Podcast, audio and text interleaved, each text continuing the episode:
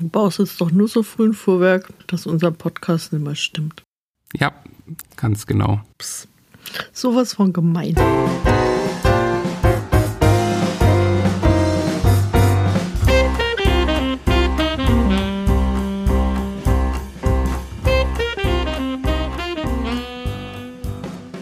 Hallo und herzlich willkommen zu Doppelbrett, dem Brettspiel-Podcast mit Sandra. Und Christoph. Hallo Sandra. Hallo Christoph. Ja, wir hatten ja letztes Mal eine Sonderfolge und haben uns über Weltraumspiele unterhalten und mit dieser Folge werden wir jetzt wieder in unseren normalen Rhythmus zurückkehren und haben uns deshalb ein Zwei-Personen-Spiel herausgesucht. Und zwar ist diesmal die Wahl gefallen auf Ala Erde von Uwe Rosenberg mit Illustrationen von Dennis Lohausen. Das ist ein relativ bekanntes Spiel, wie gesagt für zwei Personen ab 14 Jahren und dauert etwa 60 Minuten pro Person. Ja, und Alle Erde ist, wie bei Uwe Rosenberg öfter mal der Fall, ein Spiel, in dem wir uns der Landwirtschaft widmen. Und zwar versetzt uns Uwe Rosenberg mit Alle Erde zurück in die Zeit um 1800 nach Ahle. Und ich glaube, das ist wahrscheinlich sein persönlichstes, sein autobiografischstes Spiel. Sein Vater ist nämlich in Ahle geboren und dort auch noch aufgewachsen. Seine Eltern haben dort geheiratet und der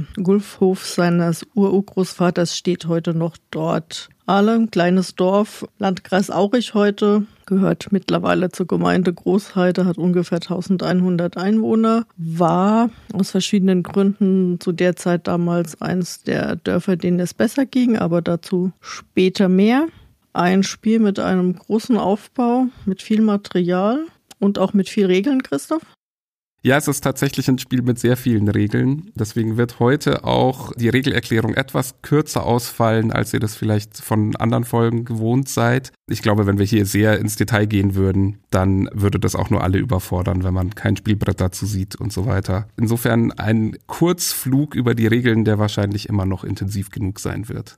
Ja, aller Erde ist ein Worker-Placement-Spiel im Kern, wie man das auch von Uwe Rosenberg ja aus verschiedenen anderen Spielen kennt, auch schon mit Landwirtschaftssettings. Und wie so häufig bei Spielen dieser Art geht es darum, am Ende die meisten Siegpunkte zu haben. Und das können bei aller Erde dann auch wirklich einige sein. Gerne landet man da so im Bereich irgendwo zwischen 90 und 110, manchmal vielleicht, wenn man sehr gut ist, auch 120 Siegpunkten. Wir haben vier Arbeiter und die haben wir auch dauerhaft. Man kauft keine Arbeiter hinzu oder ähnliches. Und die können wir einsetzen auf einem von insgesamt 30 Aktionsfeldern. Und diese Zahl macht schon deutlich, das ist ein großer Spielplan, auf dem wir uns da bewegen. Und das kann auch durchaus einen gewissen Überblick fordern, den man sich erstmal erarbeiten muss. Die Aktionsfelder haben dann diverse Effekte, vielleicht mal so ein kurzer Einblick. Sie liefern Ressourcen oder auch mal Tiere. Sie lassen uns Felder bepflanzen, sie lassen uns Gebäude bauen, sie lassen uns Fuhrwerke kaufen, Effekte von Feldern auch langfristig verbessern. Das sind dann die sogenannten Handwerke, bei denen dann eben man statt dreimal eine bestimmte Sache zu machen, sie dann viermal machen darf oder sowas in der Art. Und wir können auch Waren herstellen. Ich habe ja schon den großen Spielplan angesprochen. Das ist der Hauptspielplan, auf dem die Worker Placement Felder drauf sind. Und auf der linken Seite dieses Plans gibt es dann auch noch eine ganze Zahl von Gebäuden, die man sich über eins der Worker Placement Felder dann eben bauen kann gegen bestimmte Kosten. Neben diesem Plan gibt's aber noch insgesamt drei weitere Pläne, wobei manche von denen mehrfach vorhanden sind, weil es individuelle Pläne sind. Einer dieser individuellen Pläne ist der Heimatplan. Auf dem gibt es eine ganze Menge zu finden und das wird sich auch im Lauf des Spiels dann noch ändern, weil wir da eben alles, was wir so bauen, bewirtschaften oder ähnliches, wird auf diesem Plan im Prinzip gemacht. Da kommen neue Felder drauf zum Beispiel, da kommt neuer Wald drauf, da bauen wir Torf ab, da entwässern wir Moore, solche Dinge tun wir da. Die Gebäude, die ich schon angesprochen habe, werden auch dort dann gebaut. Und auch die Tiere halten wir dann auf diesem Heimatplan. Außerdem sind wir am Anfang relativ eingeschränkt dort, weil wir, wie gesagt, Moore haben und die Moore dann einen Teil unserer Felder einfach belegen. Und erst wenn wir sie entwässert und den Torf dann auch abgebaut haben, werden diese Felder dann frei.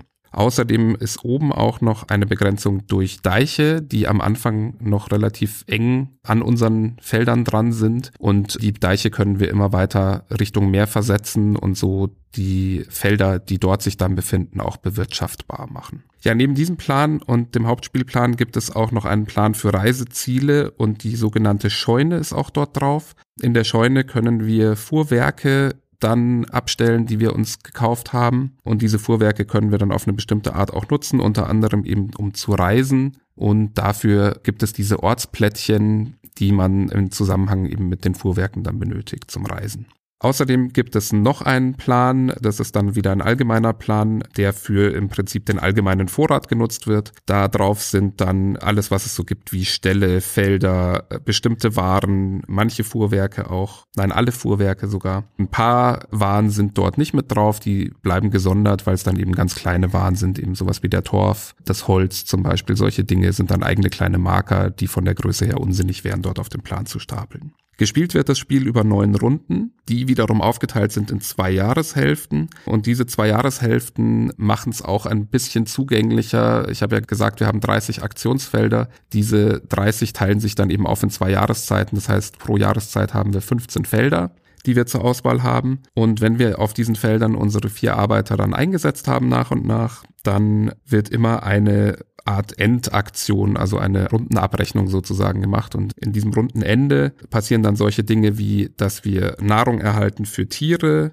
dass wir ernten und Ernte einfahren von den Feldern, dass wir Holz aus Wäldern bekommen, dass wir Nahrung abgeben müssen, das kennt man durchaus auch aus manchen anderen Uwe Rosenberg Spielen und dass wir zumindest dann im Herbst auch Torf zum Heizen abgeben müssen.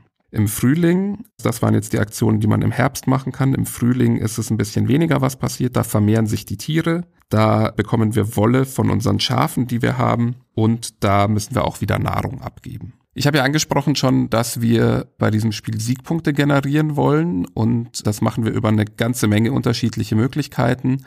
Man kann fast sagen, dass so gut wie alles Siegpunkte bringt in aller Erde. Einmal kurz aufgeführt, aber die wichtigsten Punkte. Wir können reisen, hatte ich ja schon angesprochen. Und wenn wir das tun, dann bekommen wir eben für das Reisen nicht nur eventuell Nahrung über einen bestimmten Verkaufsmechanismus, sondern wir können dann auch Siegpunkte dadurch bekommen oder bekommen sie automatisch. Also jeder Ort, den wir bereisen, führt uns auf einer Siegpunktleiste ein kleines bisschen weiter. Außerdem sind die besseren Waren alle Siegpunkte wert. Und wenn wir diese Waren dann auch noch aufwerten, dann sind sie noch mehr wert. Also zum Beispiel haben wir Leinen oder Wollstoff und aus diesem Leinen und dem Wollstoff können wir dann mithilfe unserer Fuhrwerke Kleidung machen und diese Kleidung ist dann mehr Siegpunkte wert, als das Leinen oder der Wollstoff ursprünglich wert waren. Außerdem haben wir ganz viele einfachere Waren. Die befinden sich auf einer Leiste, mit der wir das Ganze tracken und sind nicht eigens dann, also wir sammeln zum Beispiel für Flachs nicht einzelne Flachsmarker, sondern wir haben einen Marker, den wir auf einer Leiste einfach hoch und runter bewegen. Und wenn wir sehr hoch auf dieser Leiste sind mit unterschiedlichen Waren, dann bekommt man dafür auch Siegpunkte. Das sind dann aber deutlich weniger, als wir sie bekommen würden, wenn wir zum Beispiel die hochwertigeren Waren wie eben Leinen zum Beispiel besitzen. Ja, außerdem kriegen wir für Gebäude, die wir bauen, auch für Fuhrwerke, die wir kaufen und ähnliche Dinge Siegpunkte. Die liefern auch meistens Effekte, entweder sofort, die Gebäude zum Beispiel, oder sie haben eben einen langfristigen Nutzen, wie die Fuhrwerke oder wie beispielsweise der Stall oder auch bestimmte andere Gebäude und eben liefern aber dann zusätzlich auch immer noch Siegpunkte, sind dann aber auch entsprechend teuer häufig. Aufgewertete Aktionen gibt es ja auch noch, und die hatte ich nur ganz kurz angerissen vorhin. Wir haben bei bestimmten Aktionen eben die Möglichkeit, unsere Aktionen aufzuwerten auch tatsächlich, so dass wir statt nur drei Teile vom Deich verschieben zu können, können wir dann meinetwegen vier oder fünf auch verschieben und je weiter wir auf diese Verbesserungen vorantreiben, umso eher kriegen wir dann auch Siegpunkte. Das kommt immer auf die jeweilige Leiste an, bei der wir das machen, aber auch dort kann man eben nach und nach noch Siegpunkte dann generieren. Und zu guter Letzt gibt es noch die Tiere. Auch die Tiere bringen Siegpunkte in einer bestimmten Mechanik, vor allem dann, wenn man von den Tieren ähnlich viele jeweils hat, weil man für die meisten Tiere leider keine Siegpunkte bekommt. Für die zweitmeisten Tiere bekommt man dann einen Siegpunkt und für die drittmeisten Tiere bekommt man sogar zwei Siegpunkte. Ich fand noch sehr interessant, das ist mir hier zum ersten Mal so richtig bewusst aufgefallen, dass Ala Erde ein Spiel ist, in dem man zwar sehr viel mit Waren macht und Dinge eigentlich, wenn man genau hinschaut, verkauft und kauft, in dem man aber überhaupt kein Geld hat. Das ist bei einem Spiel wie Agricola, denke ich, auch so. Ich fand es aber mal eine interessante Beobachtung, dass es eben in so Warenspielen durchaus vorkommen kann, dass man verkauft, ohne dafür Geld zu bekommen, sondern den Schritt mit dem Geld einfach überspringt. Ja, Sandra, so viel zu den Regeln. Was unterscheidet denn für dich aller Erde von anderen Worker Placement Spielen von Uwe Rosenberg? Ich glaube tatsächlich zum einen mal die Masse an Aktionsmöglichkeiten, die man hat die jetzt, glaube ich, zumindest bei denen, die mir gerade so im Kopf sind, nicht ganz so extrem sind. Also bei Agricola zum Beispiel, da kriege ich mehr Aktionsmöglichkeiten ja immer erst im Laufe des Spiels. Und bei Alle Erde hat man ja einfach von Anfang an diese enorme Menge an Aktionen, was in den ersten Partien sicher auch äh, bei jedem dazu führt, dass man erstmal leicht überfordert ist. Aber im Gegensatz zu anderen Worker Placement Spielen von Uwe Rosenberg finde ich, dass man dadurch aber auch immer irgendetwas machen kann. Also, dass man nie komplett geblockt wird und wenn jetzt eben der Mitspieler irgendwas macht, was man selber gerade machen wollte, findet man immer einen zweiten Weg, den man machen kann. Also ich finde, es ist nicht so frustrierend wie vielleicht manch anderes Spiel, wo es eben drauf ankommt, dass man bestimmte Aktionen so unbedingt macht oder die wichtigen Dinge ich eben auch über Sonderzug oder dadurch, dass mehrere Felder da sind, dann auch parallel machen kann. Es gibt ja dieses Nachahmungsfeld. Das heißt, ich habe zumindest eventuell noch die Chance, dann die gleiche Aktion auch zu machen. Und na, ich überlege gerade, es gibt ja mehrere Spiele von ihm, die sehr gewaltig im Aufbau sind. Das unterscheidet es dann vielleicht doch eher nicht, auch wenn so ein Tisch dann schon gut gefüllt ist, wenn man das mal aufgebaut hat. Und wenn man bedenkt, dass es nur für zwei Personen ist, wenn ich so an ein Fest für Odin oder so denke, was wahrscheinlich gleich oder noch mehr im Aufbau ist, aber das kann man eben dann auch mit mehr Personen spielen. Ja, ich glaube, das wäre so mein großer Unterschied erstmal.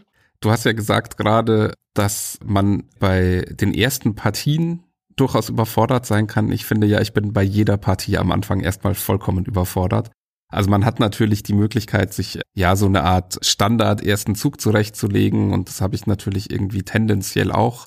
Aber es ist dann doch so, dass man nie so richtig weiß, in welche Richtung möchte man eigentlich gehen. Und das, obwohl das Spiel ja total durchplanbar ist, wenn man mal davon absieht, dass man vielleicht mal auf einem Feld blockiert wird. Aber du hast ja schon gesagt, man kann manchmal nachahmen. Man kann im Spiel zu zweit auch ja auf äh, die andere Jahreszeit einmal zumindest ausweichen und dadurch vielleicht was ausgleichen. Es gibt ja auch viele Felder, die ähnliche Funktionen haben in den beiden Jahreszeiten. Also gerade wenn es darum geht, irgendwie, ich möchte Holz haben zum Beispiel, dann gibt es in beiden Jahreszeiten so eine Möglichkeit.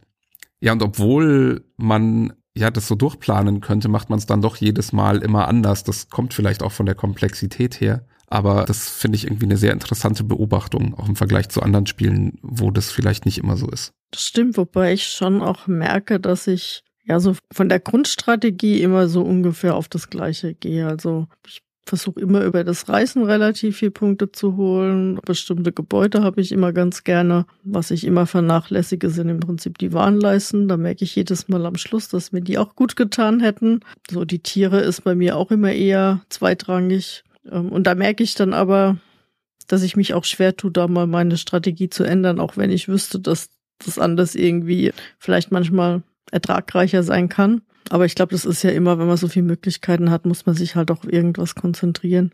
Und her gesehen, ich habe jetzt nicht nur so die Strategie für den ersten Zug, ich habe glaube schon so, ja, für die ersten ein, zwei Jahreszeiten so eine Strategie, was ich am Anfang gerne vorantreiben möchte. Ja, ich finde immer ganz interessant, das habe ich jetzt vor allem in unseren Zweierpartien gemerkt. Also vielleicht kurz dazu gesagt, ich habe das früher einfach alleine immer gespielt, weil mir so im näheren Umfeld einfach Mitspieler gefehlt haben dafür. Äh, Gerade für ein Spiel dieser Größe, das packt man ja nicht immer mal eben aus mit Leuten, die sonst nicht so viel spielen zum Beispiel.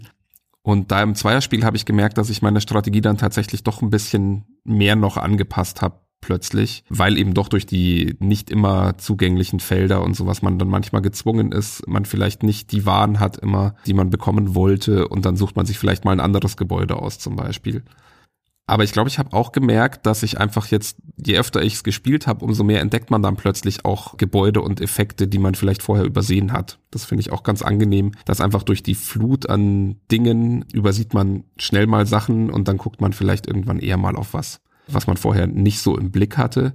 Das mag für manche vielleicht auch ein bisschen seltsam klingen jetzt, dass man das positiv findet, aber das ist für mich tatsächlich ein schöner Aspekt, weil man das Spiel nach und nach auch so ein bisschen erkundet dadurch. Ja, ich habe es auch wie du eigentlich erst immer mal nur solo gespielt und habe eben dann aber auch durch die Partien mit dir gemerkt, so nach was alles Siegpunkte bringt, was ich so gar nicht so auf dem Schirm hatte. Also man lernt dann auch einiges, wenn man es dann mal mit oder gegen jemanden spielt. Ja, man sieht das dann durchaus auch an den Siegpunkten. Also gerade in den Erstpartien, da bin ich, glaube ich, so um die irgendwas zwischen 60 und 70 Siegpunkte oder sowas rumgekrebst, muss man fast sagen. Ich glaube, mein Bestwert, ich müsste jetzt nochmal nachgucken, aber ist irgendwo 111 oder sowas um den Dreh. Schafft man natürlich auch bei weitem nicht immer. Das war einfach auch mal ein guter Tag. Aber da kann man schon deutlich dazu gewinnen. Also ich habe zum Beispiel am Anfang kaum Gebäude gebaut, die aber halt, wenn man es schafft, dann doch sehr viele Siegpunkte bringen können. Und das merkt man dann nach und nach auch, was wirklich mehr Siegpunkte bringt. Man merkt auch, dass Uwe Rosenberg so ein bisschen Herzblut auch in dieses Spiel gesteckt hat. Also er hat die Spielregel selber geschrieben und er hat, was ich wirklich beachtlich finde, ein 36-seitiges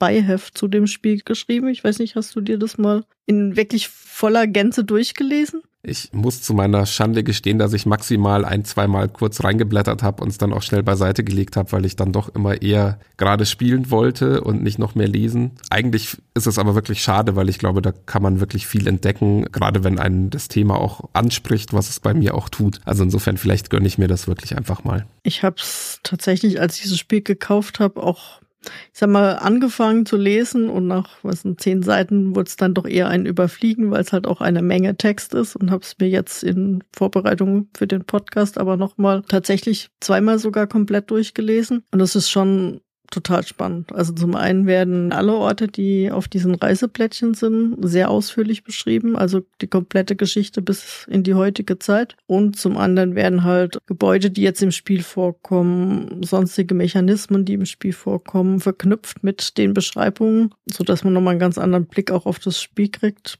und auch merkt, wie thematisch das tatsächlich ist. Also so Sachen wie, ich muss das Moor erst trockenlegen, dann muss ich den Torf stechen und dann kann ich es halt bebauen. Das ist halt tatsächlich so war, dass halt ähm, alle am Rande der Marsch liegt und das, um den Ort zu vergrößern, man halt tatsächlich trockenlegen musste, Torf stechen und hatte dann Weitefläche und um da irgendwelche ja, Wohnhäuser draufzustellen oder Acker drauf zu machen, dann das nochmal einen Schritt mehr gekostet hat. Das, was ich auch nicht wusste, die Deiche im Endeffekt, dass es so drei Reihen Deiche hintereinander gab, was im Spiel der dritte eben durch die Begrenzung zum Wasser abgedeckt wird. Dass es einen Schafdeich gibt, einen Seedeich und einen Sommerdeich, die eben durch diese zwei Reihen Deiche, die wir im Spiel haben, die wir immer nach hinten versetzen, dadurch, dass wir halt den Ort größer machen. Also, das finde ich schon total spannend, muss ich sagen. Wie viel Thema da tatsächlich drin steckt, was man, ich glaube, durchs einfache Spielen einfach gar nicht merkt. Es sieht alles, finde ich, schon logisch aus, was man macht. Aber wie viel Historie da dahinter steckt, merkt man dann tatsächlich, ich glaube, erst, wenn man sich das mal zu Gemüte führt. Ja, gerade auch dieser historische Aspekt, glaube ich. Also klar, wenn man mal irgendwie an der Nordsee war, weiß man, da stehen Deiche rum und hat vielleicht mal ein paar Schafe auf dem Deich gesehen oder sowas in der Art. Und wenn man dort lebt, kennt man wahrscheinlich noch ein bisschen mehr. Aber selbst dann könnte ich mir vorstellen, kennt man die Geschichte nicht so gut immer. Also wenn ich überlege, was ich über meinen Heimatort weiß, dann klar hat man ein bisschen was in der Schule gelernt, aber die Details dann äh, sind doch nicht so richtig präsent mehr. Ja, und weil du auch vorhin gesagt hast, dass das Spiel ohne Geld auskommt, das war tatsächlich wohl auch so, dass man eben Waren wohin gebracht hat, im Austausch eben gegen andere Waren. Also tatsächlich weniger gegen Geld, sondern wirklich, ich gebe dieses ab und nehme dafür irgendwas anderes wieder mit. Aber jetzt ohne dieses Beiheft gelesen zu haben, wie kommt für dich denn das Thema allgemein rüber? Was ist für dich die thematischste Stelle vielleicht in dem Spiel? Also ich glaube, ich kann keinen Punkt besonders herausheben. Also ich finde einfach, dieses Spiel trieft vor Thema. Ja, also man, es wird sicher irgendwo einen Punkt geben, wo man sagen muss, da wurde irgendwie abstrahiert oder so. Das ist ja aber auch vollkommen normal bei so einem Spiel. Aber ich kann mir total gut vorstellen, wie da Landwirtschaft gemacht wurde, dass man eben, was du schon gesagt hast, da vieles erst trockenlegen musste, um es überhaupt bewirtschaften zu können. Klar ist da manches verkürzt dargestellt worden, dann sicher für das Spiel, aber sonst könnte man so ein Spiel ja nicht spielbar machen. Und also ich, ich finde wirklich sehr bewundernswert, wie viel da trotzdem noch drin steckt. Ich glaube, so rum muss man das dann sehen. Und ja, finde auch sehr spannend bei den Gebäuden, wenn man sich mal durchliest, was die machen, was die auch dann für Effekte haben und so weiter, habe ich immer ein grobes Gefühl zumindest dafür, warum das so sein soll. Ich kann mir auch zum Beispiel erklären, warum sich Tiere nur in Stellen fortpflanzen, weil das was mit den Zuchtbedingungen zum Beispiel zu tun haben könnte. Also alle diese kleinen Punkte finde ich total logisch. Ja, Also ich tue mich schwer, irgendwas nicht thematisch zu finden. Ja, geht mir aber tatsächlich ähnlich. Das ist so bei den Handwerksfeldern angefangen, den, den Handwerkern, die es da gibt, ist alles für mich schlüssig und logisch. Und ich finde, es kommt auch tatsächlich gut rüber, dass man wirklich auf seinem Bauernhof lebt, in seinem Gulfhaus sozusagen, mit der Scheune nebendran und den Tieren und ich finde auch total schön, dass die Worker haben ja auch Aufkleber. Also es sind so kleine, dicke, runde Scheiben, kann man sagen. Und auf denen sind Aufkleber jeweils individuelle. Und dadurch sieht man auch so ein bisschen, wie zum Beispiel so ein Hof zusammengesetzt war, dass es da irgendwie das Bauern Paar, nenne ich es jetzt mal, gab, dass es dann wahrscheinlich auch noch irgendwelche Knechte gab. Also diese Dinge, äh, es sind wirklich viele kleine Details, die schön anzusehen sind und die einem einfach ein gutes Spielgefühl vermitteln, weil man so vom Thema mitgetragen wird auch einfach. Natürlich muss man das Thema irgendwie mögen, sonst ist es halt nichts für einen. Aber wenn man irgendwie mit Nordsee und Landwirtschaft was anfangen kann, ja, ist das echt thematisch richtig toll. Ich habe ja am Anfang in der Einleitung schon gesagt, dass es alle um 1800 rum etwas besser ging als anderen Dörfern in der Zeit. Weißt du warum? Ich überlege gerade, ob man es anhand des Spiels irgendwie ableiten kann, aber so richtig kann ich mir das nicht erklären, nein. Es steht sogar in der Spielanleitung, aber ich habe das bis heute auch nie gelesen. Ich behaupte jetzt mal, ich habe es mal gelesen. Ich habe auch so ganz, ganz dunkel im Hinterkopf irgendwas, dass es da mal genannt wurde, aber ja, ist zu lange her. Also Ala hatte den besten und das heißt den feinsten Flachs zu bieten. Das heißt, die hatten Flachsanbau und haben eben ganz viel Flachs verarbeitet. Zum einen in Leinen, zum anderen aber eben auch in der Mühle zu Leinöl und haben eben auch viel davon exportiert, um andere Waren zu tauschen oder Geld zu kriegen dann ist es ja fast ein bisschen schade, dass der Flachs ein bisschen weniger wert ist, als es zum Beispiel die Wolle ist, auch wenn es natürlich thematisch total Sinn macht. Ja, aber das macht dann auch wieder Sinn, dass man eben in der Mühle für Flachs und Getreidepunkte bekommt, dass relativ häufig auch Flachs oder eben Leinenstoff dann in die Reiseorte gebracht wird. Ich glaube, Flachs wird auch zum Teil zum Backen zum Beispiel verwendet. Genau, Leinsamen. Ah, daher kommt's. Für Brot dann, genau. Ich hatte schon gedacht, es würde einfach gestreckt werden oder sowas in der Art. Aber Leinsamen macht natürlich total Sinn. Ja, vielleicht an der Stelle. Wir haben ja auch ein thematisches Element meiner Meinung nach, dass wir uns ernähren müssen und auch zum Beispiel im November dann Heizmaterial liefern müssen für uns selbst und nutzen müssen, weil es eben im Winter kalt wird. Das ist ja so, dass es eben einen gewissen Zwang oder auch Druck wahrscheinlich besser, also baut Druck auf. Es ist aber selten so, dass es wirklich zu Problemen führt. Beziehungsweise ich persönlich hatte noch nie, dass es zu Problemen geführt hat. Wie empfindest du das denn an der Stelle? Es gibt ja andere Spiele, in denen das deutlich heftiger ist, sage ich mal, wenn man dann eben das nicht schafft oder wo es deutlich schwerer zu erreichen ist, das zu schaffen. Wie empfindest du das bei aller Erde auch so im Vergleich vielleicht? Also ich finde, das ist tatsächlich immer gut machbar. Ich kann mich auch nicht erinnern, dass ich es mal nicht geschafft hätte. Man muss manchmal ein bisschen drauf achten, aber das ist dann eher so, dass ich den Torf ab und zu mal aus den Augen verliere. Nahrung eigentlich habe ich immer genug. Und beim Torf ist es dann aber eher so, dass ich versehentlich welches abgebe, um Lehm in Ziegel zu verwandeln oder so. Und einfach nicht dran denke, dass ich den brauche. Aber dafür, dass ja, ich meine, für beides korrigiere mich, wenn ich jetzt falsch liege, auch Alternativrohstoffe zur Verfügung stehen gibt es meistens eigentlich immer einen Weg da, um die Minuspunkte rumzukommen. Ich erinnere mich mit Schrecken immer noch an meine Espartie Le Havre, was ja auch von Uwe Rosenberg ist, wo wir in einem Zwei-Personen-Spiel beide mit Minuspunkten aus dem Spiel raus sind, weil wir es nie geschafft haben, in keiner Runde irgendwie uns zu ernähren. Ich weiß nicht, was wir falsch gemacht haben. Da hatte ich dann auch keine Lust mehr zu spielen. Ich finde, es darf schon so ein bisschen schwer sein, da habe ich nichts dagegen, aber es darf jetzt nicht so spielentscheidend sein, finde ich. Deswegen macht es für mich alle Erde da sehr angenehm. Ich finde ja, das sieht man bei aller Erde sehr gut an einem kleinen Detail, dass es da eben nicht so problematisch ist, nämlich an der Tatsache, dass es eben keine Marker dafür gibt, dass man Strafpunkte bekommt, wenn man es nicht schafft. Ich gehe davon aus, dass schlicht und ergreifend in den Testspielen das auch immer jeder oder zumindest fast jeder geschafft hat. Und dann hat man sich gesagt, dann schreibt es halt einfach vorher schon auf dem Blog, wenn es sein muss. Ist vielleicht auch thematisch, ne, weil so ein Bauer ja schon immer geguckt hat, dass er seine Familie ernährt gekriegt oder so, so ein Bauernhaus, was eben Felder hat und zwei Felder hat ja auch jeder am Anfang, die ja in den bestimmten Runden dann auch Nährstoffe liefern, so dass das vielleicht thematisch auch ganz gut passt, dass es da jetzt nicht den großen Mangel gibt. Ja, und gerade wenn Aale, wie du sagst, relativ wohlhabend war zu dieser Zeit, dann bietet sich das natürlich auch an, dass man das so umsetzt, finde ich. Und ich finde es auch sehr thematisch, dass man eben dann, wenn man schon eben nicht die Nahrung, die als eigener Rohstoff vorhanden ist, nutzt, dass man dann eben Getreide nutzen kann zum Beispiel. Oder dass man statt dem Torf auch Holz verbrennen kann. Das ist ja ganz klar. Also es ist natürlich der wertvollere Rohstoff an der Stelle. Zumindest zu der Zeit damals. Ich glaube, heute hat man ein bisschen anderes Bild von Torf. Aber ja, das ist einfach sehr thematisch, dass bevor man erfriert, heizt man halt lieber das gute Holz weg. Aber um nochmal an der Stelle auch zum Thema zurückzukommen, man kann ja auch ähm, Holz in Bauholz umwandeln und eben Lehm in Ziegel, wozu man aber dann eben immer einen Torf abgeben muss. Und es gibt wohl heute noch in der Nähe von Aale eine Brennerei, die eben Lehm in Ziegel brennt mit Torf und das ist wohl die einzige in Europa, die dafür noch Torf nutzt und eben nicht Holz oder Kohle. Hat es irgendeinen Vorteil oder ist das einfach historisch relevant? Ich schätze, dass es einfach historisch ist. Könnte mir aber schon vorstellen, dass man da der Historie wegen da bleibt, weil die Farbe wohl auch eine andere ist. So ein bisschen dann von den Ziegeln. Die wird als blau beschrieben.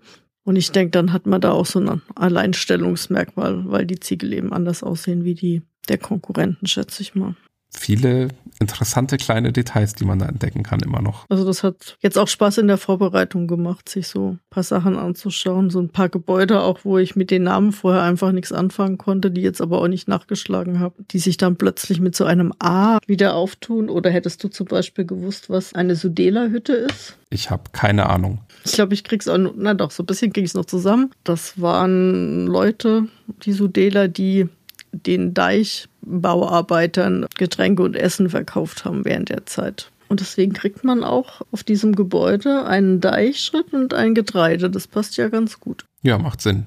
Was wir, finde ich, auch unbedingt noch besprechen müssen, ist, also was ich sehr bemerkenswert finde einfach an dem Spiel, ist, dass es ja nicht nur viel ist, und dann irgendwie immer das Gleiche gemacht wird, sondern es ist auch vielfältig im Sinne von vielfältigen Mechaniken. Also ich finde irgendwie an das Worker Placement, das definitiv so das Grundelement ist, ist ja irgendwie einiges noch dran gepflanscht. Also sowas wie, dass die Felder Ernteertrag bringen. Also klar, das ist jetzt nicht neu, das hatten wir bei Agricola auch schon oder bei anderen Spielen. Das ist auf jeden Fall nicht das erste, das das macht, aber dann die Verbindung auch noch mit sowas wie, dass es diese Fuhrwerke gibt und wir mit den Fuhrwerken irgendwo hinreisen können, um Waren zu verkaufen oder dass wir mit den Fuhrwerken Waren aufwerten können, was auch thematisch total Sinn macht, weil wir ja irgendwie die Waren irgendwo hinbringen müssen, um sie dort eventuell aufwerten zu lassen, weil ja auch damals ein Bauer nicht alles selbst gemacht hat, sondern er halt irgendwie ja einfach Dienstleistungen von anderen in Anspruch genommen hat dann. Und ja, diese vielen kleinen Dinge, die man eben noch so nebenbei auch macht und machen kann, finde ich, fügen sich so schön zusammen zu einem einfach in dem Spiel. Mir hat vor meiner Erstpartie irgendjemand gesagt, ich müsste schauen, dass ich allerspätestens in der zweiten Runde ein Fuhrwerk habe, sonst würde ich nicht auf Punkte kommen. Das ist bis heute auch tatsächlich noch so in meinem Kopf und eine meiner Erststrategien. Du hast letztes Wochenende, als wir zusammengespielt haben, dein Fuhrwerk relativ spät gekauft und hast gewonnen. Das heißt, du hast Tja. mir diese Theorie dann mal gleich widerlegt. Wobei ich, also ja, also recht geben muss ich jetzt nicht unbedingt, aber es ist, also ich verstehe den Gedanken dahinter, weil du natürlich durch das Fuhrwerk, also du kannst auch mehrere haben, aber eins ist schon sinnvoll, relativ früh zu haben, kann man ja relativ gut Nahrung ran schaffen einfach. Und ich glaube, das ist ein sehr einfacher Weg, auch an Nahrung zu kommen. Ich habe irgendwie immer einen anderen Weg gewählt, weil ich, ja, ich fand, glaube ich, am Anfang in den ersten Partien immer so das Pferd zu teuer und die kleinen Fuhrwerke nicht interessant genug, wo man kein Pferd bräuchte. Und ja, ich kann es gar nicht so genau sagen, aber irgendwie habe ich auch da schon die Fuhrwerke immer spät gebaut. Meine Bestpunktzahlen habe ich aber eher in den Partien, wo ich das Fuhrwerk dann früh gekauft habe, glaube ich. Ja, das beruhigt mich jetzt dann doch wieder. Und man muss dazu sagen, eben diese Partie, die letzte, die wir zusammengespielt haben, auch die einzige übrigens, die wir live miteinander gespielt haben, haben wir mit der Erweiterung gespielt. Das heißt, da gab es einfach auch noch ganz andere Wege, plötzlich Siegpunkte zu machen. Und insofern ist es falsch, dass ich kein Fuhrwerk zu dem Zeitpunkt hatte, dass ich kein klassisches Fuhrwerk zwar hatte, ich habe mir aber ein Boot gekauft und das Boot hat mir ja auch geholfen, dabei Nahrung zu bekommen. Das stimmt, aber du konntest halt ja nichts nichts verkaufen. Also du hast so ein bisschen Nahrung gekriegt, aber jetzt halt nicht die große Nahrung. Genau. Und ich hatte schon gefühlt das ganze Spiel über wesentlich mehr Nahrung als du. Definitiv. Aber hat mir dann im Endeffekt nichts genutzt. Also ich fand das einfach spannend, weil das so eine ganz andere Strategie war. Gut, kann sein, dass die Erweiterung da mitspielt, aber. Ja, ich kann es auch äh, gar nicht so richtig festmachen, warum ich jetzt gewonnen habe. Es war A, glaube ich, sehr knapp, meine ich mich zu erinnern. Ich glaube auch zwei Punkte oder so. Irgendwie so, genau. Und ja, B gibt's glaube ich, auch bewusst ja einfach eine ganze Vielzahl von Strategien. Ich finde es ja lustig, bei allen Kritiken, die ich mir früher so dazu angeschaut habe, wurde gerne sowas gesagt, wie, dass man ja sich so gut auf verschiedene Strategien fokussieren kann. Und ich habe das damals immer so verstanden, dass ich mich hinsetzen könnte und sagen könnte, ich baue heute mal alle Ställe aus oder baue viele Ställe, züchte dann ganz viele Tiere und dann habe ich den Großteil der Punkte über die Tiere. Nach allem, was ich bisher sagen kann, ist es überhaupt nicht so, sondern ich mache im Endeffekt von allem ein bisschen was also vielleicht lasse ich auch mal ein bisschen was hinten runterfallen, aber von sehr vielem mache ich vieles und ich fokussiere mich dann vielleicht ein bisschen auf was. Also ich habe mich jetzt tatsächlich in unserem letzten Spiel ja sehr auf die Tiere fokussiert, was aber auch an der Erweiterung lag, da können wir später nochmal drauf eingehen. Trotzdem habe ich ganz viel nebenbei machen müssen, weil ich irgendwie die Nahrung gebraucht habe. Ich habe ein Fuhrwerk dann irgendwann für irgendwas gebraucht und dafür auch mal wieder ein Tier abgeben müssen. Also solche Dinge, da fand ich es sehr interessant zu lernen, dass es halt ein Spiel ist, wo man sich nicht auf eine Sache fokussiert eigentlich. Also klar, man hat irgendwann so den Plan, man will irgendwo hin, man will vielleicht ein bestimmtes Gebäude und so. Aber um diese ganzen Sachen zu schaffen, muss man immer auch irgendwelche Rohstoffe sammeln, an die man eigentlich gar nicht gedacht hatte so sehr. Oder man weiß gerade nicht mehr, wo man seinen Arbeiter noch hinsetzen soll. Ach, werte ich mal meinen Flachs auf und mache damit Leinenstoff oder so. Und das finde ich so spannend irgendwie, dass man eigentlich die ganze Zeit überall so ein bisschen seine Finger drin haben muss. Das stimmt. Und man muss ja auch allein schon deswegen ein bisschen verschiedene Sachen machen, weil, ich glaube, das hast du bei den Regeln nicht gesagt, es auch Minuspunkte gibt, wenn man bestimmte Sachen nicht gemacht hat. Also es gibt Minuspunkte, wenn man gar kein Fuhrwerk zum Beispiel kauft. Es gibt Minuspunkte, wenn man die Moore nicht entwässert und den Torf nicht absticht. Es gibt Minuspunkte, wenn man beim Deich nicht ganz oben ankommt. Das heißt, so bestimmte Dinge sollte man einfach tun, dass man da nicht noch deswegen Punktabzug kriegt. Und das heißt, da gehen einfach auch bestimmte Aktionen drauf, die man dafür einplanen muss. Und man hat ja im Endeffekt halt 9 mal 4 gleich 36 Aktionen. Klingt viel, ist im Endeffekt dann aber nicht viel für die Masse, was man dann eigentlich doch bewältigen muss. Wobei man, finde ich, sich auch nicht zu sehr auf die Minuspunkte fokussieren darf. Das habe ich allgemein bei Uwe Rosenberg Spielen irgendwie gelernt. Bei Nussfjord zum Beispiel ist das auch sowas. Da nimmt man schon mal ein Feld mit einem oder zwei Minuspunkten in Kauf, ähm, um dann halt woanders mal sieben Punkte oder so machen zu können. Ähm, ich meine mich zu erinnern, dass in einem der Spiele, wo ich meine Bestpunktzahl hatte, also ich habe es, glaube ich, in zwei Spielen geschafft, die gleiche Punktzahl. Und in mindestens einem davon hatte ich zum Beispiel die Deiche nicht auf die oberste Stufe geschoben, bilde ich mir ein. Was dann eben drei Minuspunkte vielleicht waren oder vielleicht auch nur ein oder zwei, weil ein Teil schon oben war. Aber es ist manchmal eben auch sinnvoll, nicht auf Gedeih und Verderb zu versuchen, das unbedingt zu schaffen, sondern manchmal lässt man dann halt doch was liegen und macht lieber woanders mehr Punkte dann. Die Deiche lasse ich tatsächlich als auch ganz gern liegen, wenn ich jetzt nicht den Platz brauche, sowieso, weil ich halt noch Gebäude oder Felder oder so mir kaufen möchte. Aber gerade diese, ich glaube, das minus vier oder minus sechs Punkte für so ein Moorfeld, was du nicht entwässert hast und abgetauft, das ist halt dann schon was. Ja. Und Torf braucht man ja dafür auch bei den Zwischenwertungen, um zu heizen. Das heißt, es ist ja eine gute Gelegenheit, dann dafür Torf zu erhalten. Ja, absolut. Wobei man den Torf auch zum Teil über andere Felder bekommen kann. Also man muss ihn nicht unbedingt selbst abbauen. Man kann ihn theoretisch auch liegen lassen. Es ist aber natürlich nicht immer sinnvoll. Und es gibt ein, zwei Möglichkeiten. Also ein Gebäude hatten wir im letzten Spiel und auch ein Reiseort gibt die Möglichkeit, glaube ich, dass man einfach mal so ein Moor komplett vom Plan nehmen kann. Wie das thematisch erklärt wird, wüsste ich tatsächlich noch gerne, aber da muss ich vielleicht einfach mal nachlesen.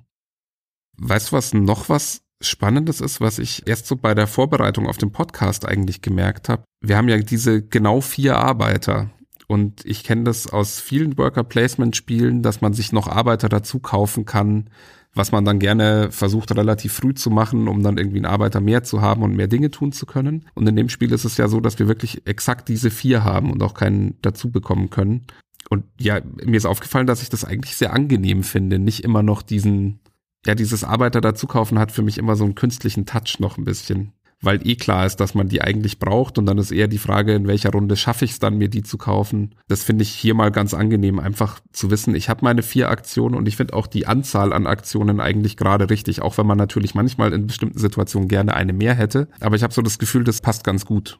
Einfach insgesamt. Ich finde auch, das ist ganz rund und das hat auch den Vorteil, dass es nicht so wie bei anderen Spielen eben ist, wo man dann neue Arbeiter braucht, die dann aber auch wieder ernähren muss. Das heißt, ich brauche dann auch wieder mehr Nahrung, dann muss ich da wieder mehr aufpassen. Also das hat dann immer so einen Folgeeffekt und da ist einfach klar, ich brauche so und so viel Nahrung und gut ist. Also das macht es für mich auch ganz angenehm.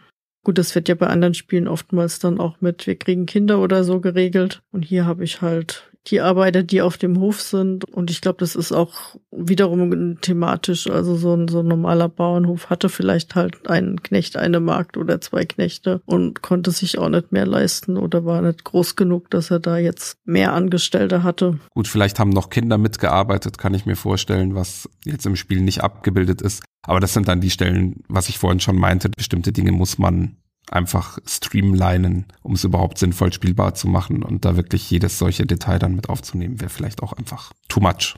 Die haben wohl zu der Zeit tatsächlich immer auf die Tiere aufgepasst, wo es wohl auch üblich war, dass immer so zwei Kühe zum Beispiel auf so einem Feld standen. Das ja auch jetzt hier die Maximalzahl ist für so ein Feld. Dann haben wir es doch schon wieder thematisch eingeordnet, siehst du? Genau. Ja, lustig. Äh, vielleicht noch dazu gesagt, man hat eben die Möglichkeit, zwar Kühe in den Stall zu stellen, man muss das aber nicht, oder auch Schafe und Pferde, also es gibt Kühe, Schafe und Pferde. Man kann sie eben aber auch auf ein Feld oder auf ein Deich stellen. Und meine Vorstellung war immer, da ist halt ein Zaun drumherum gebaut und dann hauen die schon nicht ab. Aber so ist die Einordnung natürlich viel passender. Und es steht tatsächlich in diesem Beiheft drin, Zäune gab es damals nicht. Also tatsächlich die Kinder da aufgepasst haben und es gab eben, die kommen im Spiel aber erst in der Erweiterung vor, diese Schlote, diese kleinen Mini-Kanäle, die eben aber dann auch dazu dienen sollten, dass die Tiere nicht abhauen. Aber Zäune gab es wohl nicht. Die waren aber im Endeffekt Entwässerungsgräben, oder? Das waren Entwässerungsgräben, genau, die dann immer von zwei angrenzenden Parteien zusammengegraben wurden. Ich persönlich mag ja übrigens auch die Siegpunktmechanik bei Tieren. Ich habe die ja vorhin schon erklärt. Also man bekommt für die meisten Tiere gar keine Punkte, was ein bisschen gemein manchmal sein kann. Man bekommt für die zweitmeisten Tiere einen Punkt und für die drittmeisten Tiere dann doppelt Punkte. Das heißt, eigentlich ist die optimale Strategie von allen Tieren gleich viele zu haben. Schafft man natürlich nicht immer, aber ich mag das tatsächlich, dass man so ein bisschen jonglieren muss dann damit, welches Tier hole ich mir noch, welche Tiere vermehre ich jetzt. Gerade wenn es dann wieder darum geht, dass man Pferde plötzlich abgibt, weil man Fuhrwerke haben will zum Beispiel. Das finde ich, bringt eine schöne Dynamik oder was heißt Dynamik, aber so ein schönes Feld, wo man sich so ein bisschen dran abarbeiten kann mit. Ist auch wieder so eine kleine Mechanik eben, die das Ganze ergänzt, finde ich, die es für mich aber schön spielbar macht und interessant auch macht die ich irgendwie immer völlig vergesse, völlig ignoriere. Also ich habe in jeder Partie immer fünf bis acht Schafe und eine Kuh und ein Pferd oder so irgendwas. Also das mit diesem gleichmäßig verteilen kriege ich nicht hin. Ich habe immer definitiv einen Schafüberschuss. Du verbindest halt die Nordsee einfach immer mit Schafen. Genau. Ja, gibt es denn Dinge, die du kritisch findest? Wir lobhudeln hier vor uns hin. Ähm, irgendwie muss man ja auch mal suchen, ob es nicht auch was gibt, wo man mal kritisch rangehen kann. Ja, vom Spielprinzip wird mir jetzt nichts einfallen, was ich da jetzt kritisch sehen würde. Ich hatte heute Freunde zu Besuch und das Spiel lag eben schon griffbereit für heute Abend auf dem Sofa neben mir und man hat mich gefragt, warum wir denn das noch nie gespielt haben. Und dann habe ich gemeint, weil es nicht auf euren Tisch passt und wir eben zu dritt auch drei Stunden dran sitzen würden. Muss man jetzt vielleicht dazu sagen, mit Erweiterung kann man es auch mit drei Personen spielen. Also so diese Länge und diese, ja, diesen Aufbau. Also jetzt noch nicht mal, was dann alles auf dem Tisch liegt. Das kriegt man dann schon irgendwie auch auf die Reihe, was, was ist und was ich jetzt brauche und was mir gehört. Und dafür ist ja dieses Worker Placement Spielbrett halt auch schön groß und man sieht es auch gut. Aber der Aufbau dauert halt auch entsprechend lang. Man holt es jetzt nicht einfach mal schnell raus. Also man muss halt schon gewisse Zeit für den Aufbau einplanen und es dauert halt echt lange. Also diese Stunde pro Spieler, ich glaube, die ist nicht übertrieben. Wobei ich glaube, in der Erweiterung wird ja die Rundenanzahl reduziert. Ich könnte mir vorstellen, dass die Zeit dann auch ein bisschen runtergeht von der Stunde pro Spieler auf vielleicht einen Tick weniger. Aber keine Ahnung, ich habe es nie zu dritt gespielt. Aber selbst zu zweit, zwei Stunden ist halt schon auch, muss man fit genug sein, weil es halt auch doch ein forderndes Spiel ist und spielt sich jetzt mal nicht so einfach schnell. Ja, man muss vielleicht dazu sagen, dass bei diesem einen Mal, wo wir es zu zweit real miteinander gespielt haben, haben wir es bewusst als zweites Spiel des Tages gespielt und das erste war ein kleineres Spiel, weil wir eben so ein bisschen die Befürchtung hatten, dass wir dann nicht mehr fit genug sind, um das eben ein Spiel von dem Komplexitätsgrad mit einer Erweiterung, die wir zum ersten Mal da auch gespielt haben, beide, ja, dass wir da dann festgestellt haben, das ist einfach besser. Wir machen das dann schon. Und es ist ein Spiel, das kann natürlich schon überfordern, wenn man mit so einer Art Spiele auch nicht so die Erfahrung hat, einfach wegen der Regelmenge auch, die man so beachten muss. Es fügt sich aber auch alles schön ineinander. Also ich finde, bei aller möglicher Überforderung, wenn man Lust hat, sich damit auseinanderzusetzen, dann findet man da gut rein und auch beim Spielen fühlt sich dann nicht mehr überfordernd an, wenn man mal so die ersten paar Züge gemacht hat, die ersten paar Arbeiter platziert hat, dann merkt man irgendwie, hey, jetzt möchte ich vielleicht in diese Richtung gehen und das machen. Dann kommt vielleicht mal was quer, was man dann doch noch vorzieht. Aber man kann sehr gut sich dann doch fokussieren in bestimmte Richtungen und muss halt aber immer nebenbei so ein bisschen managen, aber in einem Maß, das vollkommen in Ordnung ist für mich. Und das, ja, mich auch eher bei der Stange hält, als dass es mich überfordern würde. Ja, überfordern jetzt nicht, aber ich frage mich manchmal schon, ob es nicht ausgereicht hätte, einen dieser Punkte, die man ausbauen kann, zu verzichten und dafür vielleicht nur drei Arbeiter pro Halbjahr oder nur sieben statt neun Runden zu spielen, das Ganze so ein bisschen zu komprimieren. Ich weiß aber nicht, ob dann vielleicht irgendwas verloren gehen würde. Also thematisch ganz bestimmt. thematisch ganz bestimmt, wobei ich spannend fand, dass in der Anleitung stand im Anhang, dass diese Reise Routen, die dann auch nochmal Punkte geben. Also die Route an sich, dass das erst auf Anregung der Testspieler mit reinkam. Also dass das gar nicht so vorgesehen war. Die Reiseroute an sich schon, wobei das jetzt natürlich keine Zeit wegnimmt, weil das ja dann ein Spielzug ist. Wahrscheinlich wird definitiv was fehlen, aber so ist es manchmal einfach zu lang, als dass ich es rausholen würde, was dann halt wiederum schade ist. Ja, das ist mir tatsächlich jetzt auch aufgefallen. Ich habe lustigerweise anfangs immer gedacht, das ist ein Spiel, das muss ich nicht zu zweit spielen. Das wird dann nur länger quasi. Und dann gibt's mir auch nicht mehr, weil eigentlich ist das Spiel zu zweit sehr ähnlich hat eben die kleinen Unterschiede, dass man diese Aktion, die man im anderen Halbjahr dann nutzen darf, darf man im Solospiel nicht nutzen. Da ist man wirklich auf ein Halbjahr begrenzt dann. Und natürlich blockiert einem dann niemand die Felder und sonst macht man eigentlich das gleiche Spiel nur halt für sich und vor sich hin. Und ich dachte immer, das wird kein anderes Spielgefühl großartig. Zu zweit werden halt ein paar Felder blockiert, meine Güte. Aber ich muss gestehen, dass ich irgendwie deutlich mehr Lust habe, inzwischen das zu zweit zu spielen, als dass ich es jetzt alleine rausziehen würde, was schon auch damit zusammenhängt, dass man, gerade ich mit drei Kindern, muss man sich erstmal so eine ruhige Minute auch gönnen wollen, sich hinzusetzen, für sich da erstmal, weiß nicht, zehn Minuten aufzubauen, dann nochmal eine Stunde zu spielen, vielleicht auch mal ein bisschen länger, weil man doch nochmal was nachschlägt oder so. Da ist es wirklich was, da muss ich mal die Muße zu haben, das dann auch rauszuholen. Aber wenn ich es dann tue, dann habe ich eigentlich immer Spaß und mache sehr gerne. Ja, aber ich mache es tatsächlich sehr, sehr selten. Man kann es mittlerweile online bei Yukata spielen. Habe ich in Vorbereitung jetzt ein, ein Halbmal Solo auch gemacht. Aber das muss ich sagen, das ist für eine Zweierpartie dann ganz okay, die man aber auch ein bisschen am Stück halt spielt. Aber für allein ist es dann eher so, da wird es ganz schnell irgendwie nur noch rein mechanisch und mhm. man hat so überhaupt kein thematisches Feeling mehr oder ich zumindest nicht. Das war jetzt nicht so meins. Dann doch lieber Aufbau und die volle Pracht sozusagen vor mir haben. Ja, das verstehe ich gut. Gerade so die Tiermiepel und sowas ist halt was anderes, wenn du da so ein paar grobe stilisierte Zeichnungen hast, die immer gleich dastehen, als wenn sich das so über dein Feld verteilt und so. Gerade dieses Gefühl, wenn du dann fertig bist oder wenn es gegen Ende geht, auch schon, wie der Plan dann aussieht und dass du das Gefühl hast, ey, da sind jetzt mal diesmal aber besonders viele Tiere oder ich habe total viele Gebäude gebaut oder schön viele Felder und überall sieht man so die Siegpunkte aufblitzen. Das ist schon was ganz anderes, wenn man es am Tisch spielt, als wenn man es jetzt bei Yukata spielt. Gerade weil bei Yukata ja auch noch nicht alle Pläne gleichzeitig angezeigt werden können, einfach aufgrund der Fülle, was ja auch wieder was über das Spiel aussagt. Ja, da finde ich es einfach deutlich schöner dann auf dem Tisch. Aber der Aufbau kann schon auch mal nerven. Also es ist jetzt nicht dramatisch, man kriegt es auch gut hin, gerade wenn man sich die Elemente vorher auch wirklich irgendwie in Tütchen, Schachteln oder was auch immer gut sortiert hat. Aber es ist halt trotzdem erstmal Aufwand. Gibt's von deiner Seite irgendwas, was du an dem Spiel zu kritisieren hast? Ja, ich würde sagen, ich habe ja schon über Überforderung jetzt viel gesprochen. Ich glaube tatsächlich am Anfang kann es schon sehr überfordernd sein, einfach aufgrund der Fülle.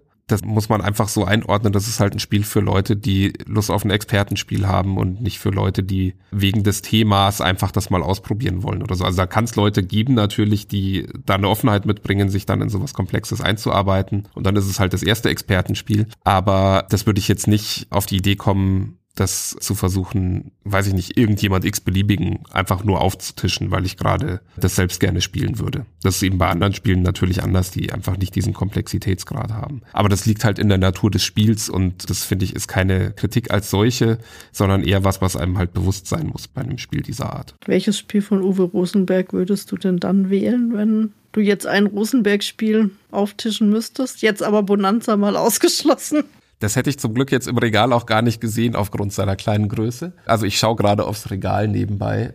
Ja, schwierig. Also ich meine, natürlich gibt's andere Uwe Rosenberg-Spiele, die sehr zugänglich sind, also die Puzzlespiele und so weiter, die würde ich jetzt hier aber mal rauslassen. Also wir sprechen, glaube ich, von sowas wie Landwirtschaftsspielen. Oder die Worker Placement-Spiele eben. Aber ehrlicherweise würde ich wahrscheinlich, wenn ich jemanden in die Thematik einführen wollte, keins von Uwe Rosenberg rausziehen dann würde ich mir eher was relativ Einfaches raussuchen. Also wir haben an besagtem Tag auch Feierabend von Friedemann Friese gespielt, das ja, glaube ich, ein sehr straightes Worker-Placement-Spiel ist zum Beispiel.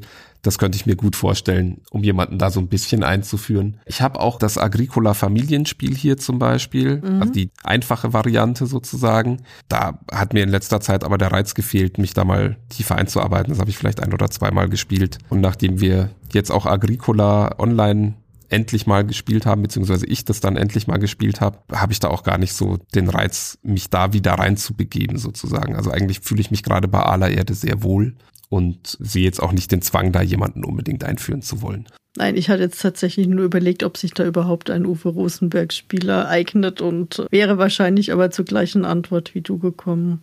Also das Agricola Familienspiel lässt sich bestimmt dafür nutzen. Also könnte ich mir gut vorstellen ist halt die Frage, ob es den gleichen Reiz auf einen ausübt. Also thematisch sicherlich nicht, weil es halt einfach in Anführungszeichen nur Landwirtschaft ist. Das ist halt bei aller Erde einfach die Thematik nimmt einen da schon mit. Und das macht es bei Agricola, finde ich, nicht so. Auch wenn ich Landwirtschaftsspiele immer nett finde. Hier vielleicht, was man nehmen könnte, sind natürlich die Zwei-Personen-Spiele. Die sind einfach so runtergebrochen und sind trotzdem noch Worker Placement, dass man sie gut nutzen könnte. Das könnte ich mir schon vorstellen. Also vielleicht nochmal, um das zu spezifizieren. Wir sprechen von Agricola, die Bauern und das liebe Vieh oder auch von Caverna, Höhle gegen Höhle. Und ich weiß jetzt nicht, wie es heißt, das Zwei-Personen-Spiel von der Havre, das fand ich tatsächlich auch sehr gut. Das habe ich noch nie gespielt, aber das stimmt, das gibt's auch noch. Deswegen war ich dann da vom großen Ableger auch eher etwas enttäuscht.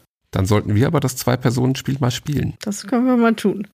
Gut finde ich ja tatsächlich, dass die Solo-Variante dem normalen Spiel entspricht, dass man da jetzt nicht groß umdenken muss. Es gibt aber auf der Homepage von Feuerland eine Zwei-Personen-Variante, die ein bisschen anders ist, ähnlich wie bei Nussfjord, wo eben ein virtueller Gegner ein paar Aktionsfelder blockiert. Das wird ausgewürfelt sozusagen, wo der sich hinsetzt, also auch ein recht schlanker Mechanismus. Hast du die schon mal getestet? Ich habe tatsächlich von der noch nie gehört gehabt, bevor du mir davon erzählt hast. Insofern nein. Nee, ich auch nicht. Ich habe mir die durchgelesen, aber auch beschlossen, nee, ich mag ja eigentlich gerade, dass ich jetzt nicht noch irgendwie einen Bot mit bedienen muss und wenn ich nur einmal pro Runde würfeln muss. Das sollte man vielleicht noch dazu sagen, äh, wenn jetzt jemand daran denkt, das sich fürs Solo-Spielen zu kaufen. Es ist halt Beat Your Own Highscore, also man spielt halt auf Punkte und guckt, ob man sich selbst schlagen kann irgendwann oder wie das bei Uwe Rosenberg oft ist, da steht dann irgendwo in der Anleitung, dass, ich weiß jetzt nicht wie viel, ich denke 120 Punkte oder 130. 110. Ah, 110 herausragend wären oder sowas in der Art von der Formulierung her. Und ja, da hat man einen Richtwert auf jeden Fall. Es ist aber nie so, dass es heißt, du gewinnst das Spiel, wenn oder so, sondern man guckt halt einfach, werde ich besser oder werde ich nicht besser. Mich persönlich stört das aber nicht. Also mich stört das bei dem Spiel auch überhaupt nicht, weil ich da tatsächlich eher immer versuche, halt mich zu optimieren oder das Beste rauszumachen oder auch mal tatsächlich versuche, andere Wege einzuschlagen, mal andere Gebäude zu kaufen. Nicht immer nur die Kirche. Apropos andere Wege, wir haben ja auch über die Erweiterung schon ganz kurz gesprochen. Vielleicht sollten wir da noch ein bisschen intensiver drauf eingehen. Ja, es gibt eine Erweiterung, die das Spiel zum einen, wie wir schon gesagt haben, für drei Spieler spielbar macht und aber auch noch ein paar neue Punkte mit reinbringt. Zum einen gibt's ganz wichtig für die Ostfriesen jetzt auch Tee. Es gibt normalen Tee, der in Ostfriesentee aufgewertet werden kann. Wir haben die schon erwähnten Schlote, diese Entwässerungskanäle, die uns Vorteile bringen dann. Das heißt, wir können da mehr Tiere drauflassen, die sich auch vermehren können, die dann ja auch ohne irgendwelche Kinder, die drauf aufpassen, nicht abhauen können. Und es gibt, hat Christoph auch schon angesprochen, eben Schiffe, Fischkutter und Handelsschiffe, die uns Nahrung bringen, die wir aber auch zum Aufwerten von bestimmten Dingen benutzen können. Dafür kriegen wir dann noch einen neuen Plan, nämlich den Hafenplan. Das heißt, wir kriegen noch ein bisschen was mehr, was wir vor uns hin basteln müssen und es gibt neue Gebäude und ein neues Feld für den Sommer und den Winter, wo man eben die Schlote mitgraben kann. Ich fand ja sehr schön beim Aufbau, als wir das dann aufgebaut haben, wie du erwähnt hast, dass in der Anleitung steht, dass man, also bestimmte Felder legt man dann über einen anderen Plan oder sowas in der Art. Man darf es aber auch irgendwo anders hinlegen, wo gerade Platz ist. So ungefähr steht es dann in der Anleitung, weil es wirklich einfach also wir hatten einen großen Tisch und wir haben schon so ein bisschen geguckt, wie wir es gescheit hinbekommen. Ja, also es war schon eine Herausforderung. Äh, wie hat dir denn die Erweiterung gefallen? Findest du, dass sie das Spiel jetzt bereichert hat oder sagst du, brauchst du nicht unbedingt? Man kann bei den einzelnen Elementen, die würde ich unterschiedlich gut gewichten vielleicht, aber grundsätzlich hat sie mir echt richtig viel Spaß gemacht und auch das Spiel aufgewertet, finde ich, an bestimmten Stellen. Ganz besonders zum Beispiel eben haben mir die Schlote gefallen, weil sie die Möglichkeit gebracht haben, dass ich jetzt auch Tiere sich vermehren lasse auf Feldern, die von Schloten umzäunt sind, nenne ich es jetzt einfach mal. Und das hat die Möglichkeit eben gegeben, auf einmal viel mehr Tiere zu züchten, ohne immer erst teuer Ställe bauen zu müssen. Und Ställe sind jetzt nicht so billig, weil der Lehm, den man dafür braucht, halt auch an anderen Stellen sehr gut eingesetzt werden kann immer. Deswegen hat mich das immer davon abgehalten, eine sehr starke Tierstrategie zu fahren und so viele Tiere wie in dem Spiel mit der Erweiterung hatte ich wirklich noch nie. Und das finde ich hat dann einfach mal einen schönen anderen Dreh reingebracht, ohne dass ich jetzt dabei aber mehr Punkte als sonst gemacht hätte, sondern es hat mir einfach eine neue Möglichkeit eröffnet. Und dann gibt's ja noch diese Möglichkeit, dass man über den Tee bestimmte Handwerke aufwertet, also Dinge, die ich eigentlich langfristig mit einer Aktion verbessern müsste, kann ich dann einmalig kurzfristig sozusagen verbessern, wenn ich Tee einsetze. Oder an anderen Stellen kann ich auch einen Zug doppelt machen oder sogar an den gleichen Stellen, wenn ich einen Friesentee einsetze. Und das fand ich auch eine schöne Gelegenheit, weil man halt bestimmte Dinge dann noch anders und besser machen konnte. Das ist jetzt was, aber das würde ich auch nicht vermissen, wenn ich es weglassen würde tatsächlich. Das war tatsächlich was, was ich so im Spielfluss dann auch gar nicht so schnell irgendwie auf die Reihe gekriegt habe. Also entweder ich habe nicht dran gedacht oder ich hatte keinen Ostfriesentee oder ich hatte eine Aktion gemacht, wo es jetzt nicht unbedingt so arg viel gebracht hat. Ich glaube, wenn man da so ein bisschen mehr Augenmerk drauf legt und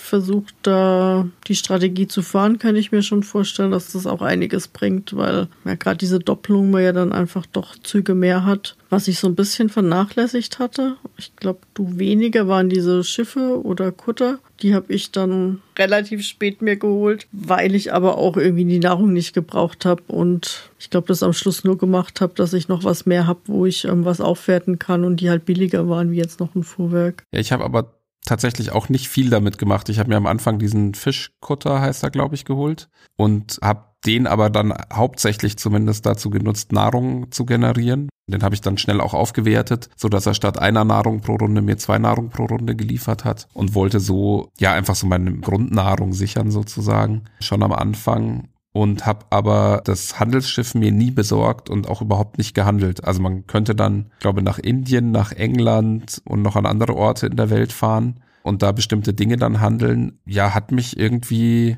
in der Runde zumindest nicht so gereizt. Gibt bestimmt mal andere, wo ich es mal ausprobieren würde. Ja, fand ich aber auch ein, ein, schönes Element, gerade eben in Verbindung auch mit dem Tee, dass der dann auch so einen Ort hat, ja, an dem man ihn bekommt, an dem man was mit ihm machen kann. Fand ich, es ist eine schöne Ergänzung. Ja, ich hatte so ein Handelsschiff und fand dann aber, ähm, als ich mir das näher angeschaut habe, dass das relativ teuer ist, was man da ertauschen kann. Also ich sage jetzt mal drei Nahrungen abgeben für einen Tee, das war noch okay in Indien, aber ein Tee abgeben für ein Kleidungsstück oder drei Getreide oder drei Flachs für ein Holz oder ein Kleidungsstück für einen aufgewerteten Tee, glaub, oder für einen Ziegel, weiß gar nicht mehr. Fand ich schon recht heftiger Wechselkurs. Ja. Einmal habe ich mir Tee geholt, das war es dann auch irgendwie. Ja, ich könnte mir vorstellen, dass manche Sachen davon dann eher halt für so Situationen sind, wo du weißt, ich habe das und das, brauche jetzt aber dringend irgendwas anderes. Und wenn du dann keinen Torfkahn hast, mit dem du das über Torf ja gut regeln kannst, ist das vielleicht eine Möglichkeit, dann schnell mal noch ein Holz zu bekommen oder irgendwie sowas. Aber klar, ist nicht ohne. Da hast du vollkommen recht. Aber gerade die Schlote fand ich tatsächlich auch wirklich gut, auch wenn ich die Vorteile, die die Tiere dann bringen, nicht genutzt habe. Aber du hattest sehr viele Schafe. Ja, und allein schon, dass man die Moore dadurch ganz schnell entwässern kann, finde ich, ist ein Riesenvorteil. Und ich hatte auch viele Felder dafür, weil man dann Rupflug irgendwie zwei Felder belegen konnte statt nur einem. Ich hatte dafür nachher meine Marker relativ hoch und hatte ja dann noch meinen Steiglaub umgedreht, dass die Siegpunkte doppelt zählen. Also hat mir schon auch gut Siegpunkte gebracht, aber halt nicht so viel wie deine Tiere.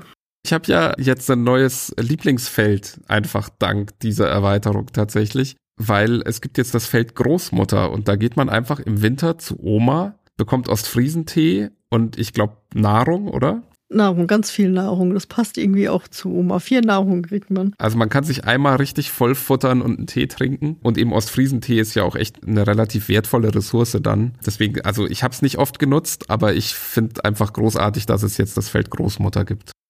Ja, das finde ich auch tatsächlich so nett, dass da einfach auch nur Großmutter steht. Was ja auch völlig logisch ist, weil ja bei allen anderen auch Holzfäller oder so irgendwas steht. Also es passt ja dann schon rein in die Reihe, aber man hat auch so, also ich zumindest habe gleich so eine alte Frau mit Friesen Teekanne und Tee und ganz viel Gebäck vor Augen gehabt. Das war echt lustig, ja. Ja, und es gibt kein Feld, das man thematisch so schnell intuitiv nachfühlen kann, glaube ich. Das stimmt, ja. Ja, so zusammengefasst, wie gefällt dir denn die Erweiterung? Gefällt mir gut. Ich weiß jetzt aber nicht, ob ich sie fürs Solospiel mir jedes Mal mit rauspacken würde. Also ich sag mal, wenn ich mich jetzt, nachdem wir es zusammen gespielt haben, ein paar Mal aufraffen kann und es jetzt vielleicht doch mal wieder öfter Solo auf den Tisch kriegt, dann würde ich sie wahrscheinlich schon nutzen. Einfach auch, um zu schauen, was man aus der noch machen kann, welche Strategien man jetzt da noch mitfahren kann. Vielleicht würde ich sogar auch mal versuchen, außer Schafe noch andere Tiere zu bekommen. vielleicht auch mal testen, ob das mit den Handelsschiffen vielleicht doch irgendwie mehr bringt, als ich jetzt im Erstspiel gedacht habe. Aber so generell bietet das Spiel auch ohne die Erweiterung für mich genug. Und ich habe es auch tatsächlich eher gekauft, dass ich die Möglichkeit habe, das eben auch mal zu dritt zu spielen. Wie hat's dir gefallen? Ja, im Gesamten sehr gut. Wenn ich jetzt so drüber nachdenke, würde ich dir aber also was heißt fast recht geben, du hast es ja gar nicht genau so gesagt, aber im Endeffekt geht's mir so, dass ich jetzt so das Gefühl habe, dass es das Zweispielerspiel oder dann vielleicht auch das Dreispielerspiel sehr aufwertet. Ob das jetzt für Solo, gerade mit diesen Doppelzügen und sowas, dann immer das Richtige ist, weiß ich jetzt nicht. Wobei ich die Schlote, glaube ich, schon vermissen werde, wenn ich dann mal ohne spiele. Also die Schlote finde ich wirklich eine grandiose Neuerung, die einfach einen anderen Dreh nochmal reinbringt und eine andere taktische Möglichkeit. Das ist wieder eine dieser Mechaniken, wo ich mir denke, das funktioniert nochmal ganz anders und macht das Ganze irgendwie noch runder. Insofern, ich überlege zumindest sehr, mir die Erweiterung jetzt auch noch zu kaufen. Ich habe sie selbst noch nicht. Werde ich bestimmt irgendwann noch tun. Ja, und vielleicht gehen wir gleich vom Fazit zur Erweiterung dann zum Gesamtfazit über. Ja, ich glaube, dass es uns beiden ganz gut gefällt. Sieht man schon allein daran, dass unsere Kritikpunkte sehr gering waren.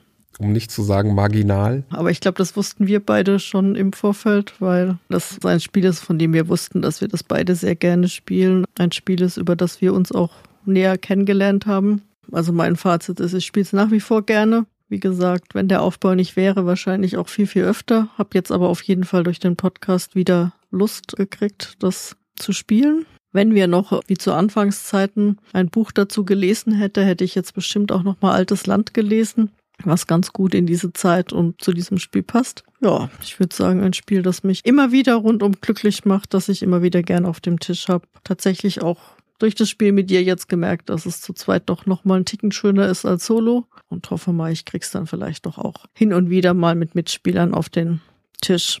Ansonsten eben alleine. Wie ist dein Gesamtfazit? Ja, es gibt wenig hinzuzufügen, glaube ich. Also es ist auch einfach ein Spiel, das ich gerne auf den Tisch bringe, wenn ich die Muße dazu habe, wie schon gesagt. Also es ist halt was, da muss man schon auch die nötige Ruhe mitbringen. Oder, also ich habe das durchaus auch schon gespielt, wenn ich mal von den Kindern unterbrochen wurde. Aber es ist auf jeden Fall was, wo man den Kopf irgendwie für haben muss in dem Moment auch. Aber wenn ich den habe, dann ist das wirklich ein Spiel, was mir so ein ja, äh, was so eine fehlt das richtige Wort dafür gerade. So ein, es ist sehr wohltuend irgendwie. Also es erzeugt so eine gewisse Wärme bei mir. Ja, und dafür werde ich es auch gerne immer wieder spielen, denke ich. Es geht mir auch wie dir. Ich habe ja ursprünglich echt gedacht, Solo reicht vollkommen. Jetzt werde ich, glaube ich, Solo immer das Gefühl haben, hm, zu zweit wäre irgendwie schöner. Mich interessiert, wie es zu dritt ist, auch wenn ich das jetzt nicht unbedingt erstrebenswert finde. Also mir reicht zu zweit da vollkommen. Wenn ich dann doch mal was Kürzeres spielen will, dann gibt's ja genug andere Rosenberg-Titel, die eventuell auch kürzer ausfallen und ähnliche, nicht ganz so schöne Dinge tun, aber trotzdem gehen. In deiner persönlichen Rosenberg-Rangliste, wo rangiert das Spiel?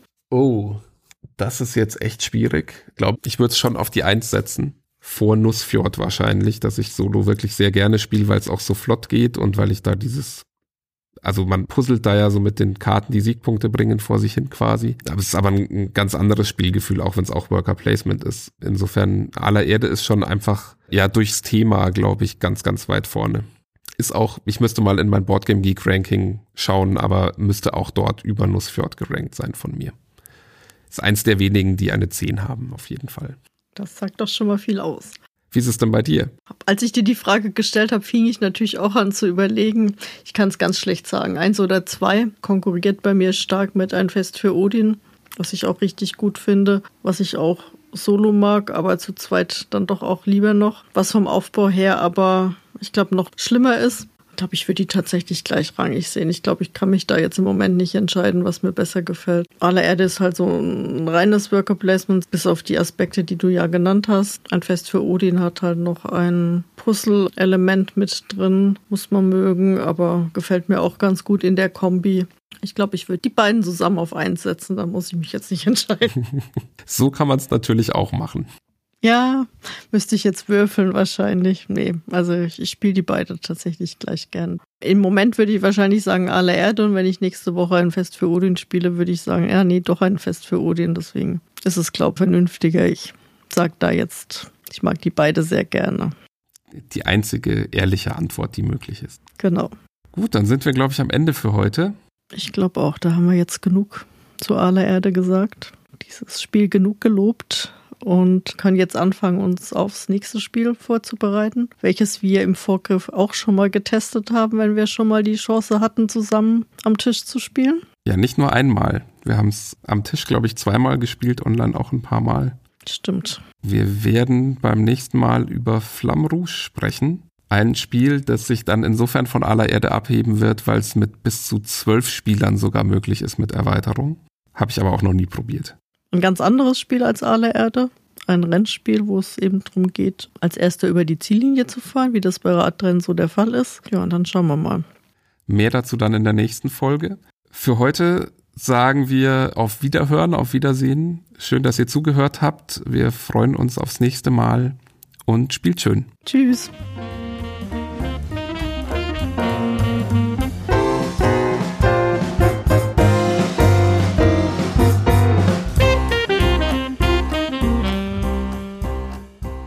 Habe ich behauptet, meine Bestpunktzahl war 111? Mhm. Hier steht 102,5.